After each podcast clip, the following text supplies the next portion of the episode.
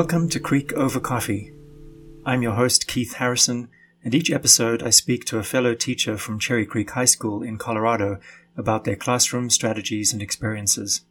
Today we have Emily Poole from the Social Studies Department. Emily, welcome to the podcast. Thank you for having me. um, I kept on thinking of your name as, as Emily Post instead of Emily Poole, and the old etiquette lady. Right. Yes. it's a very different podcast. Mm-hmm. Yes. Um, can you start by telling us what you teach here at Creek? Yes, I teach CP World History and AP European History. Cool. So that would explain, will help explain some of the maps. So yes. Emily has this entire wall covered in very cool looking maps. Thank you. Very, very nice. How was last week, the, the first week of our regular hybrid cohorted schedule? It was good. I am thankful to be in person because I think it is giving me more of a structure than what I had since March. But I think that it was exhausting to teach the same lessons so many times. And I come from a school, I originally taught in Texas, and my school there was block scheduling. Um, and I liked the block schedule, but this block schedule seems just very different and very long. But it was good. I mean, by the, you know, by the 10th time I teach that lesson, it is great. It is so good. So so There's some good things. What's the maximum number of sections of one class that you have? So I do four CP World and then one AP. So that means is it twelve of the same lesson then? You're teaching the same lesson four times a week? So I'm teaching the same Sorry, lesson eight times twice a week. Yeah, yeah, yeah, yeah. yeah. Eight, eight okay. times. Yeah, so for me it's four. But I, you know, my engineering physics is two periods, so I have four times two periods a week, which is oh, yeah. quite a lot. Uh-huh. um, and how is the online aspect going? How are you? Doing that and you know i am a young teacher and i am hip with the technology or at least i thought i was but i am not and i've had so many schoology issues that i couldn't predict and that i'm trying to figure out and then students are getting frustrated because I forgot to like include them in my cohort grading group so then they can't turn this thing in online because the assignment's blocked to them. It's just as a learning. It's a learning time. I've never used Schoology before. I always use a separate website. So I like certain things about it, but it is definitely an adjustment to get used to. Yeah. And it's worth pointing out that I'm not sure if all teachers are aware of that uh, grading group mm-hmm. ability in Schoology, right? So you go to, you go to the members of your class, mm-hmm. and then I think to the right hand side on your screen somewhere it says group students according to a group, so you can make yep. a group for each cohort and assign. Because I've had issues with like how do I sort out the different deadlines for the different cohorts? Yes. So how are you approaching the two cohorts? Do you are you running kind of trying to do it simultaneously or staggered or? What? I am doing it staggered. Mm-hmm. So my B days are essentially always two days behind my A days, um, and I think that that is working well for me because that is how I can keep things focused and straight mm-hmm. this year. But I know that a lot of teachers are trying to do like whatever they are doing in class, the remote kids are also doing that same day, which just seems like a lot of extra planning and work for me. And I think that there are too many other things going on in the world right now that I didn't want to have to figure out how to do that. Do the async or that synchronous learning. I'd rather do it staggered. Yeah, see how it goes. Mm-hmm. We're kind of all just playing it by ear right now, right? It's all yes. new new territory. Yep. Yeah. So so what are, what is something that you're excited about this year? Maybe something new that you're you're thinking of trying? well, this is my first year teaching AP Euro, so I'm excited about everything I'm doing with AP Euro. Um, I like that on Mondays I'm recording videos of myself saying, this is what you learned about last week. Let me sum it up really briefly so everyone's on the same page. This is what we're learning about this week. Um, and I think that that will help if students watch them. that will help, I think, keep engagement going even when I don't see them, when I only see them twice a week. Another thing I'm trying to do is stay really organized, which has been hard because I'm trying all of these different pieces of technology to help me stay organized and help the students stay on task. But I think the students are overwhelmed with technology and I'm overwhelmed with technology. But I did find this one website that I really like that I wanted to shout out to the world. Um, it is called Sutori, S U T O R I, and it's essentially like a time line thing, but what I'm using it for is just like a daily lesson plan. So like whatever you're doing on Tuesday, remote kids, you're doing this, in-person kids, you're doing this. And I have included links to all of the things that they need. I've thrown up some like extra supplemental stuff. So that is kind of my calendar in one page that I can embed on Schoology that shows them exactly what they need to know for that day and gives them all the resources there. Because I know my students were struggling trying to figure out where do I go to find this assignment? What's in this folder? I don't like my no one nothing is being explained to me. How do I find this stuff? Mm-hmm. So I'm I'm trying it and I liked it so far. I've done it for two weeks. So Awesome. yeah. Yeah, I mean, I, I'm a parent of a of a child in the district. I have a son in, in middle school, and even I find it overwhelming to see the information coming from his teachers to me, like all the different ways they, they're doing things. So sometimes using all of the technology, technological tools is not necessarily the best way to go, right? But if you can find out one or two thing, things Yes. that work. Yeah, and you know, my two mottos for this year are not ideal and make it work. So I'm trying to keep those in mind as I'm figuring out how, how to organize this year. And how's it going with the rest of your department, PLCs and all that? I am really thankful that this year we're doing PLCs on Monday. I think it mm-hmm. is nice to get that, like, have not feel rushed when we're in the middle of a PLC or like people need to leave because they have a first period class. Um, our world history PLC has worked really well for the past few years, and we have been talking about, yeah, the we had one last week, and we're just talking about how we're going to structure things and what everyone's doing, like how can we help each other out, what are some neat pieces of technology, which has been really helpful to collaborate like that. And then I'm the only AP Euro teacher here, so I've just been sitting in on the AP World Teachers PLC, and we're just talking about skills. And it is nice to not have to reinvent the wheel, and it's nice to be able to collaborate and talk about here are things that I've done that I think work well, or here are things that you should avoid doing, or can we come up with a lesson for this one thing together? It's great. Cool.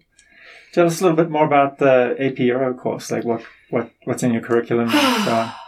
Well, you know, I was given the opportunity to teach AP Wor- World, which is what I taught in Texas, or AP Euro, and I was excited about taking on a new class because I would like to build it up into more than one class.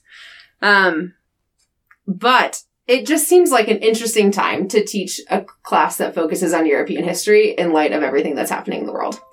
Um, we are starting with the Renaissance, and then we go through the creation of the euro.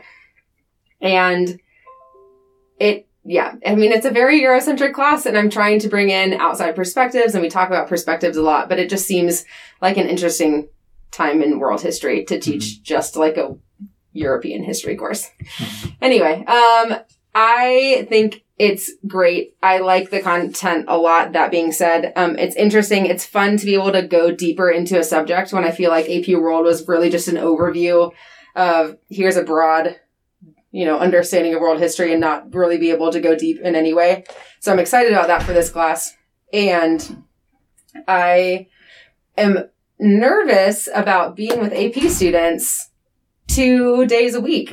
Like I see them 30 something times this semester. That is not enough time to teach this AP course. And I feel like other AP teachers are also feeling that too. The other thing that's unique about AP Euro is that it's technically an elective. So sophomores through seniors can take it, which means that I have had, I currently have um, students who have never taken an AP course who are sophomores or are seniors. And then I have students who are, uh, I asked them why they were taking the course and they were like, Miss Poole, I ran out of other AP courses to take. So now I'm in this class. So the skill level is very different, which is I thought it was going to be challenging, but I'm going, I'm forcing them to do a lot of collaborative work, even when we're not in class, so that the students who are new to AP can learn from the more experienced AP students. And I think that that will help if they are doing what I'm asking them to do, of course. Right. Um, so, so correct me if I'm wrong, but one of the, the stresses with AP classes is that all the students take the same exam across the, the country, right? So you, Mhm. you kind of beholden to that curriculum and you have to get through the whole thing. Yes. Are, are there are there any signs this year that the college board has any different plans other than the usual? Oh, so last in the spring last year, the College Board decided that they were going to do a five question DBQ for all of their AP history exams. DBQ? Sorry, a document based question. Okay. So they're given a question, five documents, and then they use the documents to help, and their outside knowledge to help them answer that question. Um, thank you for making me clarify that. Um, and I graded those DBQs over the summer with the College Board, and I really liked that format a lot. Um, they changed up their DBQ rubric a lot to have like better allow for student understanding in a very hard time. But this year, they are say they're operating as normal, and that they're going to do their regular multiple choice, um, long answer or long essay question, short answer questions, and DBQ. I don't know if that's actually going to happen, but the College Board has not said that they are going to revert back to any other or new way of testing students. Right. Yeah. Cool. Um, so one last question I want to get you, maybe more controversial, is that the, the whole idea of equity has been very much in our minds lately with what's been going on, and, and of course it's been been a theme in the district this year as well. So, is is there anything that you're kind of focusing on this year in your history classes that you might not ordinarily that, that kind of bring out that theme? History is a really great way to talk about equity and I think that history, especially world history and even European history, lends itself to talking about more controversial issues because yeah, I mean, maybe compared to a science class, like it's just easier for me to like talk about current events and what's happening in the world and how we can address them and relate them to things that have happened in history. Um, I always try to include other perspectives and include how you know, this is like the dominant narrative of history, especially if I'm looking at AP European history. Look at this dominant white man version of history. It is not the only version of history. Let us also consider people who are not the wealthy, people who are not the elite. Let's consider women. I'm going to do a whole women unit in my AP European history class at the end of this. And then let's also consider like, I mean, I, I'm just planning a lesson right now over exploration. And it is this theme or idea that like these Europeans came in because like they're better and they're stronger, which is just not true. They had more advanced weapons, but that is a, there's a whole nother lesson that I can give you there about why Eurasian societies developed faster than other areas. Um, but I think that it's important to always include other perspectives and always like change the rhetoric about how we say things. Like, don't, I'm really trying to make a conscious decision this year to not say slaves because that is like dehumanizing them more than they already have been dehumanized. So I want to say like enslaved peoples because they are peoples who have then like been taken out of their homeland and then have been enslaved. Mm-hmm. Um, so I'm trying to be conscious about, yeah, changing maybe rhetoric and including different perspectives, which is something that I always do in my history class. Um, but are you specifically asking about? I went on a tangent. Equity in the classroom? No, or are you talking? No, okay. that's, that's very much. And and also, the, I mean, how's the how the textbooks that you're using on, on that? Are they they're pretty behind the times? Um, the AP European History textbook that I use is from 2008, 2008 or 2009. So it's pretty old. I supplement with a lot of things that I find online. And for my world history textbook, I actually make my own textbook, compiling a bunch of different sources from different textbooks. It is not plagiarized because it's always less than 10% of the textbook that I'm copying. Don't worry, I've looked into it. Um, and in doing that, I try to always include texts that I think are beneficial that don't just show this is like, you know, white man history because history is not just white man history. And we should learn that. Who knew? All right, good. I, I, I think that's that's it. Thanks so much for joining us. Of course. Thank yeah, you for having thanks. me.